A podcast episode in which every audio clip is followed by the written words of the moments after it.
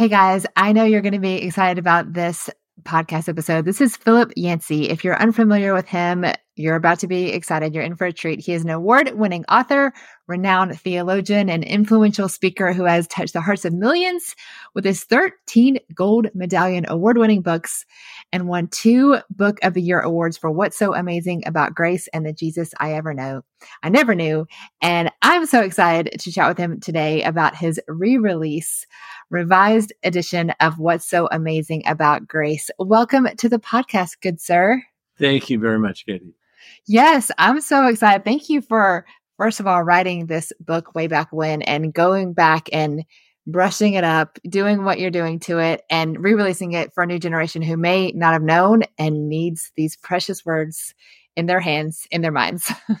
Can you believe it? 25 years on, we're still in need of grace in this world. Right? Right? Maybe more than now than ever.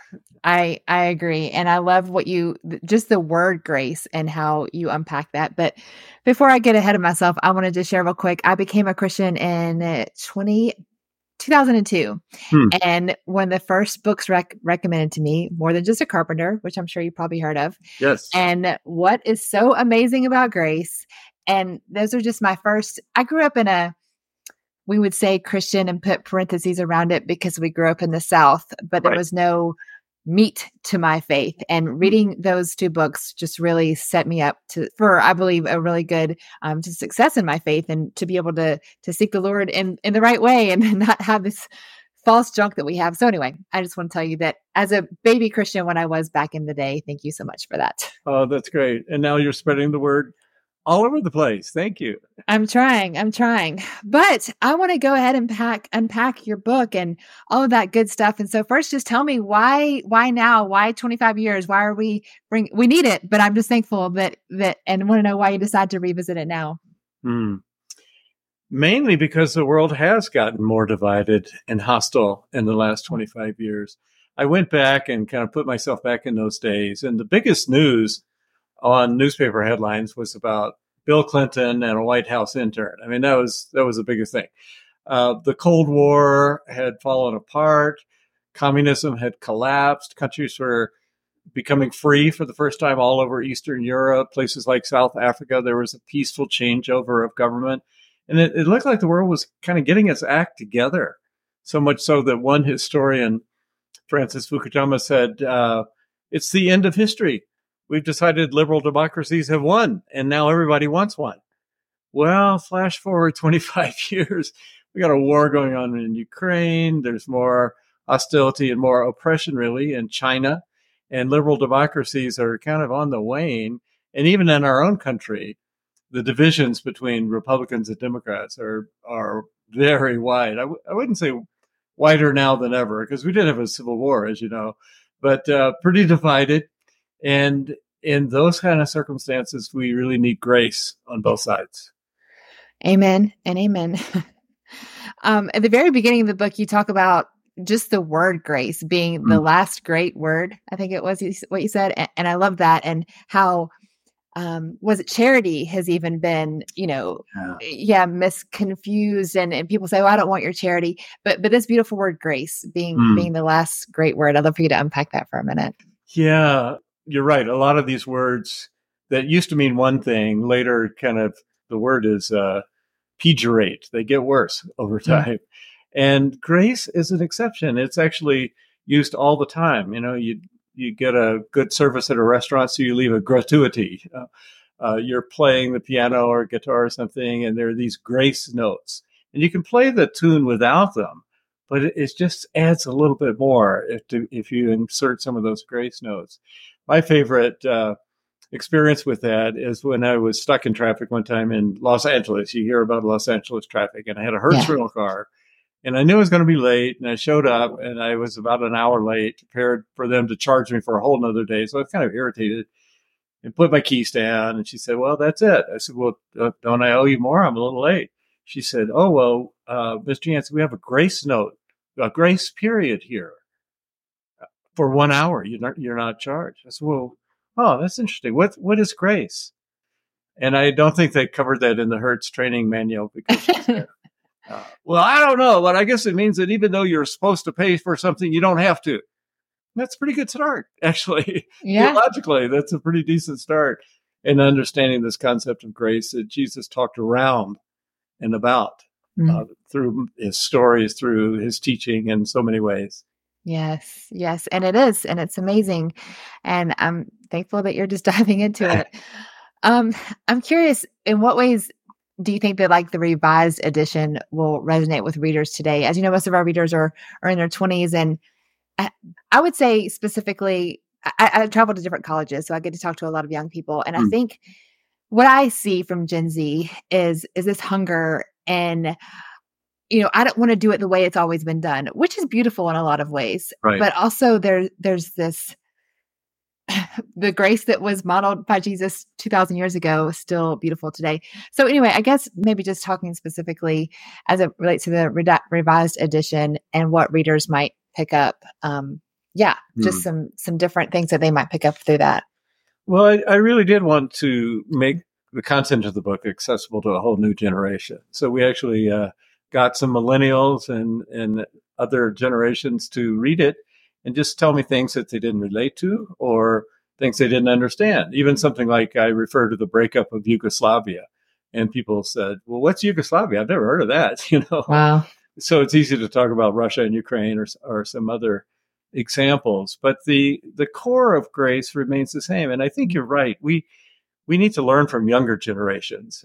Uh, the older generations tend to have very clear ideas about what's right, what's wrong, and then kind of a judgmental attitude toward those people who are on a different side of mm-hmm. issues, especially like uh, you know gender issues, gay issues, those kind of thing.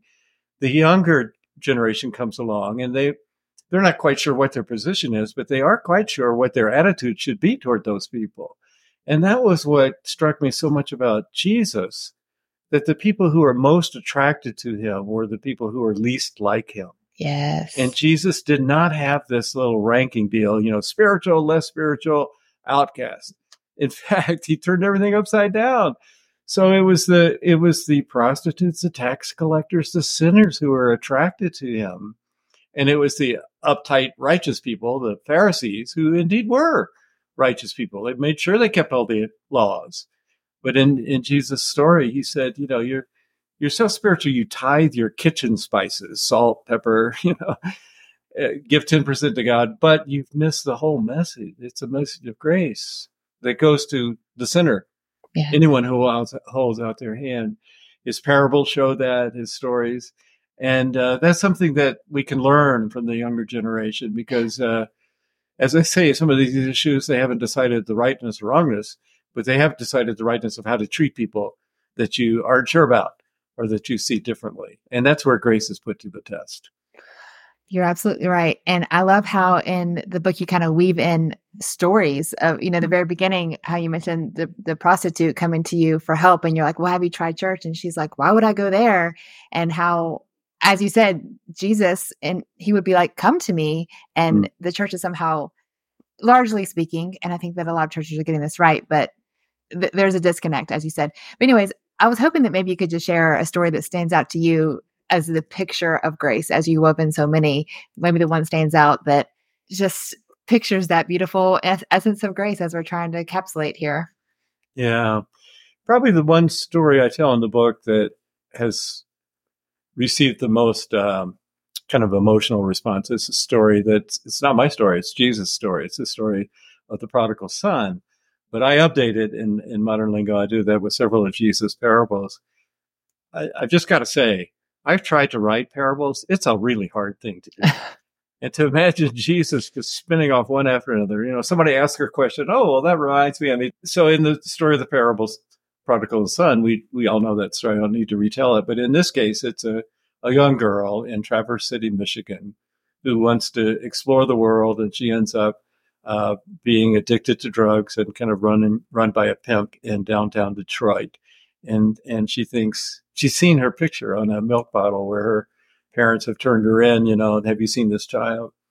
And she figures there's just no way they're going to accept me back. And she takes that long bus ride. She leaves a message on their answering machine, but she never gets to talk to them. And she finally stops at the bus station. And there they are. I won't spoil the story for you, but that one just touches people's heart because we all want that. We want that acceptance. Every one of us mm. does some really bad things. You know, we just mess up sometimes, and and we need grace. We need forgiveness. We need not to be judged by that. And I, I'm so um, impressed with with Jesus how he reaches out to people. I mean, think of the people in the New Testament. Think of Peter. Peter was always sticking his foot in his mouth and and judging other people, you know, and looking down on Judas. And then one day when when he was against the wall, Peter was just like Judas, really. He denied Jesus three times. I never knew the blankety blank. And and Jesus so gently kind of brought him back in. Peter D loved me. Peter D loved me. That's that's mm what counts. mm And the I mean look at Paul. Paul was a torturer of Christians. That's what he did. He was a human rights abuser. And and God deliberately chose those people so mm. that none of us can say, "Oh, I'm I'm useless now." God would never want somebody like me. Like me. Look at the people that God redeemed in the Bible. Look at the people that Jesus chose. It should give us hope that there's never a there's never a slammed door to grace. God's grace is always there. I just got chills, and I think that that can't be overshared because again, when I was this Christian and label only teenager, young adult, I, I would have told you, oh, the Bible obviously I had never read it, but I would have told you the Bible was a bunch of perfect people and here's how to do like them. I, that was my interpretation. Yeah. Yeah. And even now, if you, if you ask people, uh, what is a Christian or what is an evangelical Christian? Well, these days they kind of will talk politics, which has nothing to do with what is a Christian. But, um, if you ask them, no, really, uh, what, what, do you think are Christians? So they'll use words like, well, uh, they're good people, you know, or they're sometimes they say they're judgmental or they're hypocrites or holier than thou. You know, it's always on that how well are they behaving scale. That's what people come up with. And and that's why grace is so hard for people to understand because we are one of those ranking societies. You know, you, you, rank your social class, your race, how much money you make, what school you went to, all that kind of stuff. And grace, again, turns all that upside down so that when Jesus comes across a, a Pharisee, a religious teacher, and an outright sinner over here, and they're both praying, this guy prays, Oh, sure, I'm glad I'm not like that guy over there. This guy prays, I'm a mess, help me. Which prayer does God listen to? And that, that paradox is true in, in so many of Jesus' stories, like the prodigal son. Yeah. You got one obedient, do as he's told, honor the family reputation son, but he's not the hero of that story. Right. It's the prodigal. It's the one who trashes the family's re- reputation and squanders their money. Which is what's so amazing about grace. yeah, there you go. You have heard me talk about Liquid IV on this podcast before, but if you haven't yet taken advantage of the Truth for Your 20s discount code, what are you doing? Here is your opportunity to stock up and to save 20%. Most people I talk to in real life, because I literally talk about how much this has been so good for me. Most people are like, oh yeah, I love Liquid IV. But if you are, for some reason, haven't heard of it, it is double the hydration. So one packet in a bottle of water is the equivalent of drinking two bottles of water on your body because it is so hydrating. So important for sweating, so important if you get headaches. And it just tastes good too. There are a lot of flavors. Pineapple is my favorite. But whatever your favorite is, make sure you check out the show notes. There's a link waiting for you, and you can use promo code TRUTH and get yourself 20% off your next order of Liquid IV.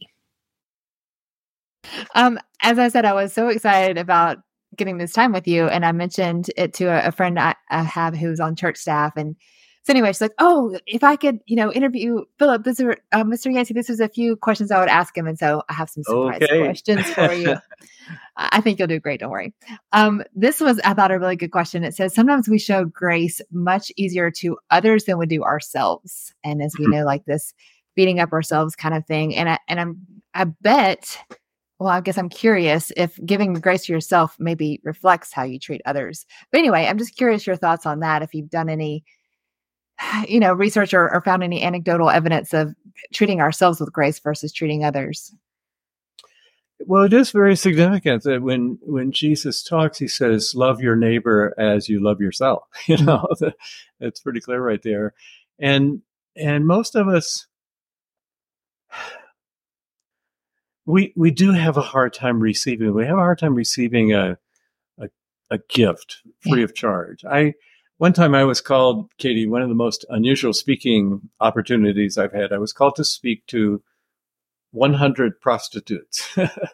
they were actually people who were caught up in sexual trafficking, had been ministered to by missions around the world, and they were brought together in Wisconsin for a week long conference. And they asked me to come and speak about grace. And they say they have a they have a, such a hard time receiving grace because they've been uh, dumped on all their lives. You know, you're, you're worthless. You, as as one one of them said, uh, nobody ever says, "Honey," to their daughter, "Honey, when you grow up, I want you to be the best prostitute in this town." You know, right. it just doesn't happen.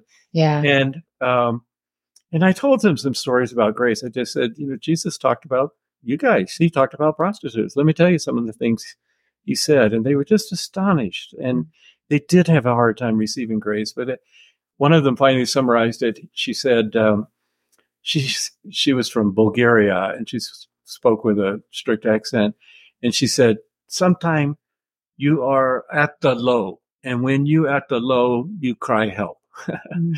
And I thought that's that's a pretty good place. I like to quote Henri Nouwen, the author and and um, psych, psychologist who said, uh, Grace is absolutely free. There's nothing you can do to earn it, to get God to like you more.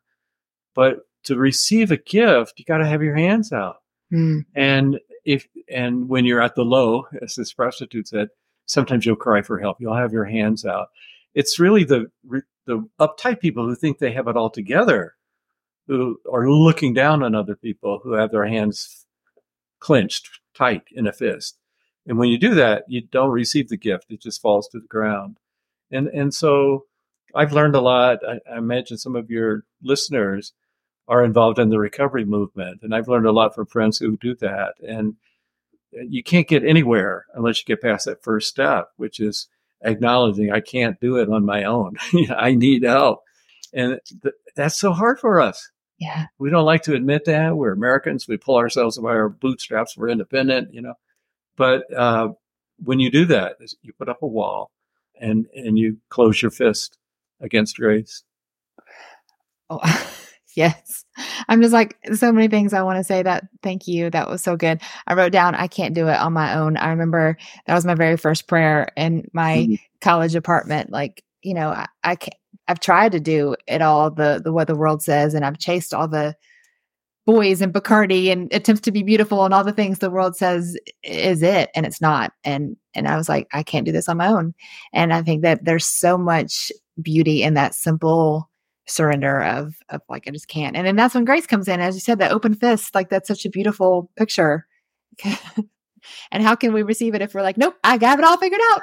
Yeah that's right that's right and and we tend to repeat that pattern over again. In Jesus' day, it was the Pharisees and the tax collectors. Now, you know, tax collectors don't have that bad reputation so much as in his day, where they were working for the oppressive Roman Empire and and fleecing the Jews. But uh, but we have our own our own versions. Go back to that story the book opens with. The woman, when you suggested going to church, church, I'm already feeling terrible about myself. They're just going to make me feel worse. And when I talk to people about church, they say, "Oh well, I, I'm not good enough for that. You know, I I don't know how to dress. They wouldn't accept somebody like me." And that's actually true of some churches, and it's to our shame. We confuse grace with respectability. Yeah. and uh, grace is not about respectability, quite the contrary. Yeah. I've heard it said, "Don't judge, ba- don't judge Jesus based on our Christians." mm, very good. Yeah, and you know, it's a shame because I know a lot of amazing, beautiful Christians, and not to say, you know, certainly I hope that I'm not, you know, an example of Jesus in a poor way, and I hope that a lot of people are are doing.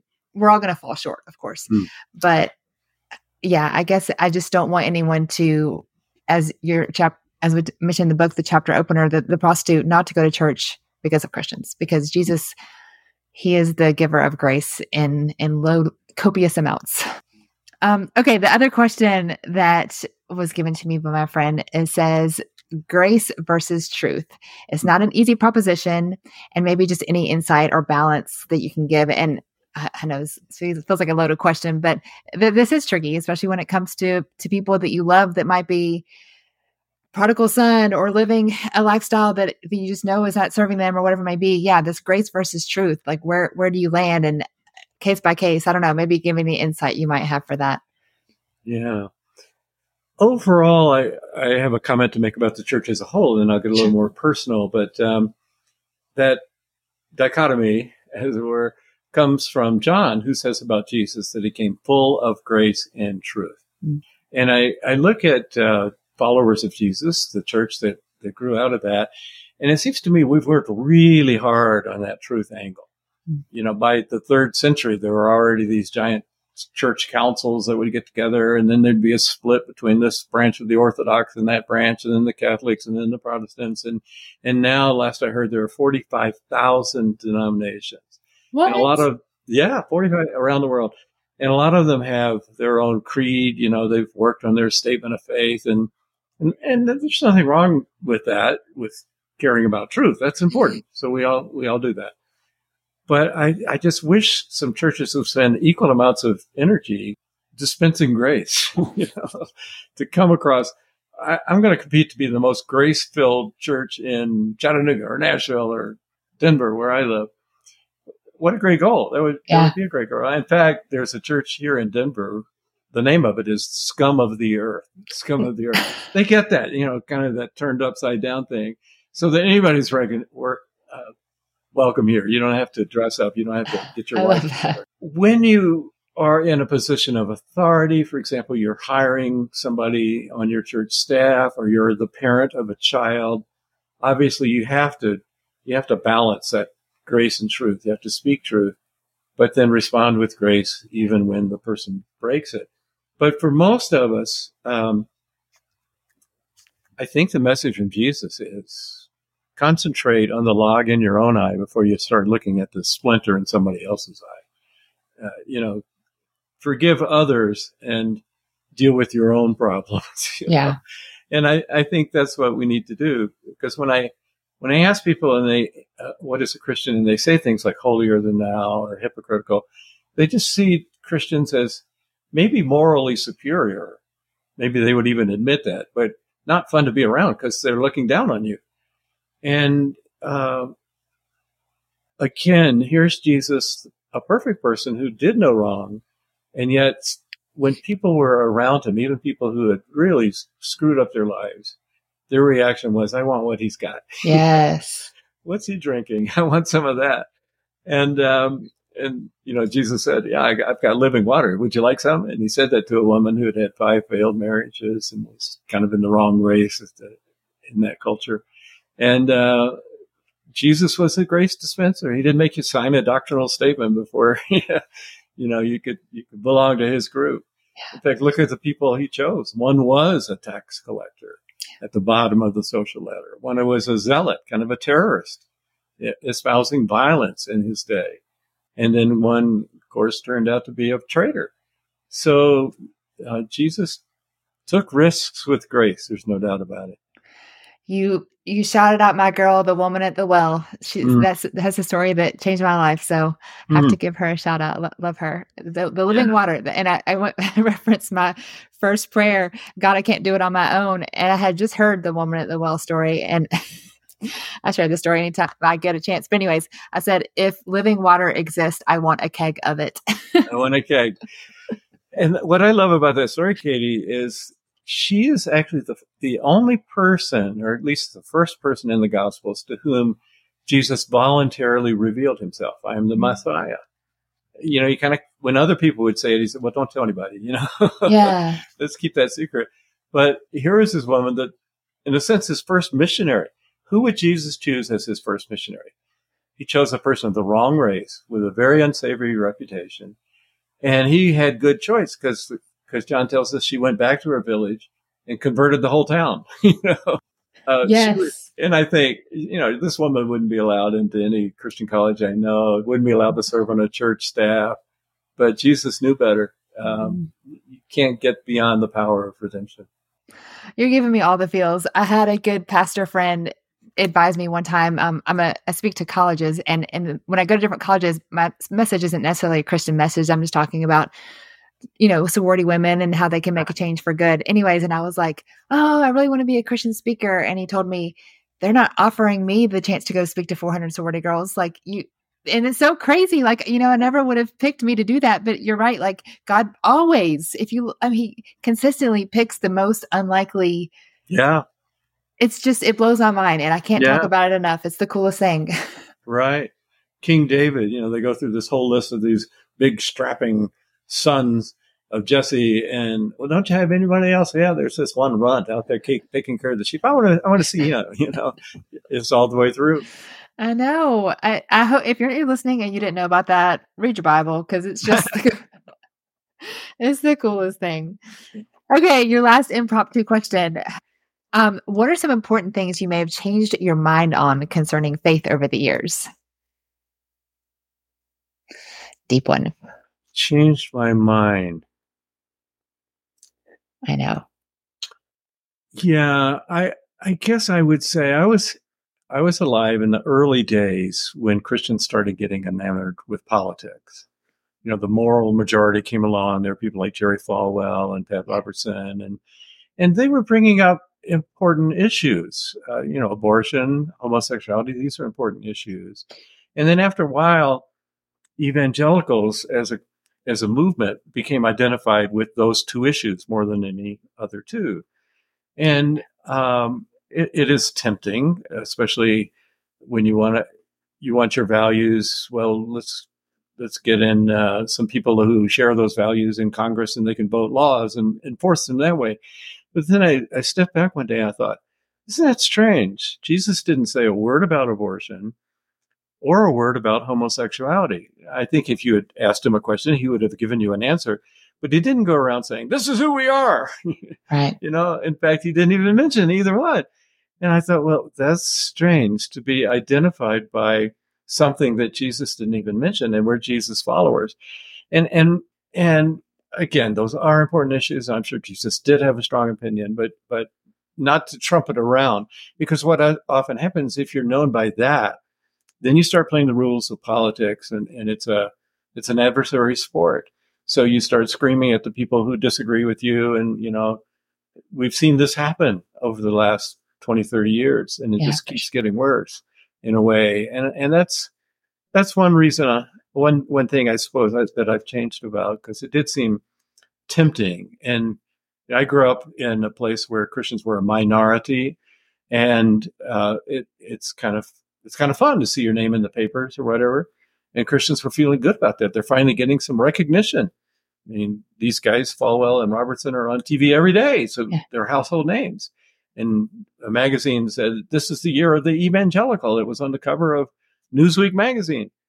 And boy, that's tempting. But right now, we're seeing kind of the dark side of that mm temptation, where we've split so much um, that we no longer see the other side as human beings needing grace and ourselves as human beings needing grace, but we start judging them by the rightness or wrongness of your position.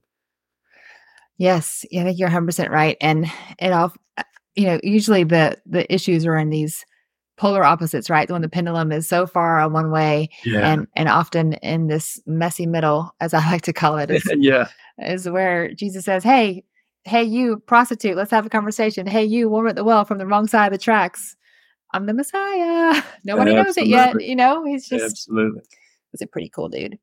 Yeah. Um, uh, let me just go back on script a little bit. Um, I am curious with this beautiful book that you have kind of re looked at and stuff like that. How are you hoping that the revised edition will continue to impact readers as a society and just giving it fresh breath? By the way, I looked at some of your reviews. I, I just people this is really a life-changing book i mean i don't mm. want to be dramatic but it really is and i'm just so thankful that it's getting fresh life but anyways mm. sorry back to my question yes i i don't want there to be a barrier that's why i wanted to update i wanted people as they read to think yeah this is about my world this is about my life and if you're reading something that refers to stuff that took place 30 years ago and you can't even remember it then the, it creates a little barrier, creates some distance. I, am trying to make it as personal as possible. There, we added reflection questions, especially to be studied together in a small group, and there's there's actually a video curriculum on the book. I like that because grace grace involves things like families. I know about this. You know, I've, I've, got a family of three people, or I did. My mother died this year, so it was the mother and two sons. She was a widow. My mother and brother hadn't spoken in 50 years mm-hmm. before she died. And we did, I did get them together on a telephone conversation a few times right before she died. But that's 50 years when they never heard each other's voice. Why?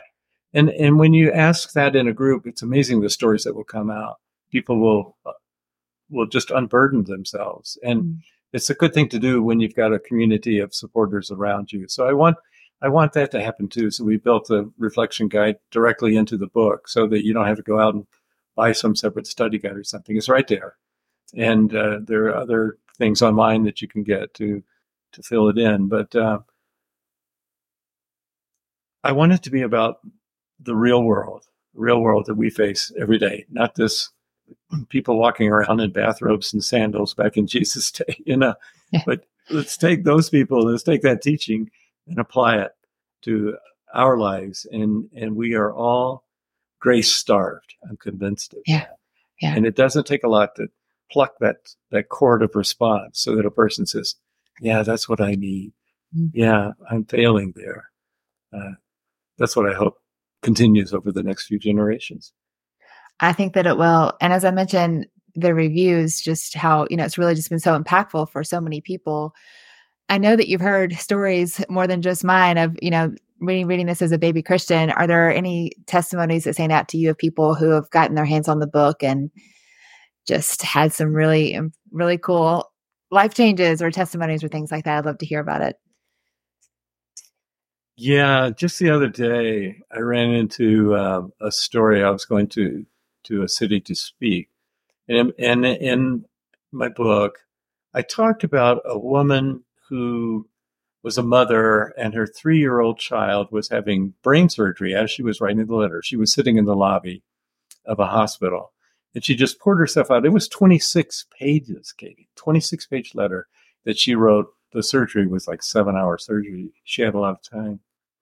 And I just got a, an email from the daughter she's now an adult and she had just graduated from seminary. And she said, Remember when you wrote about me?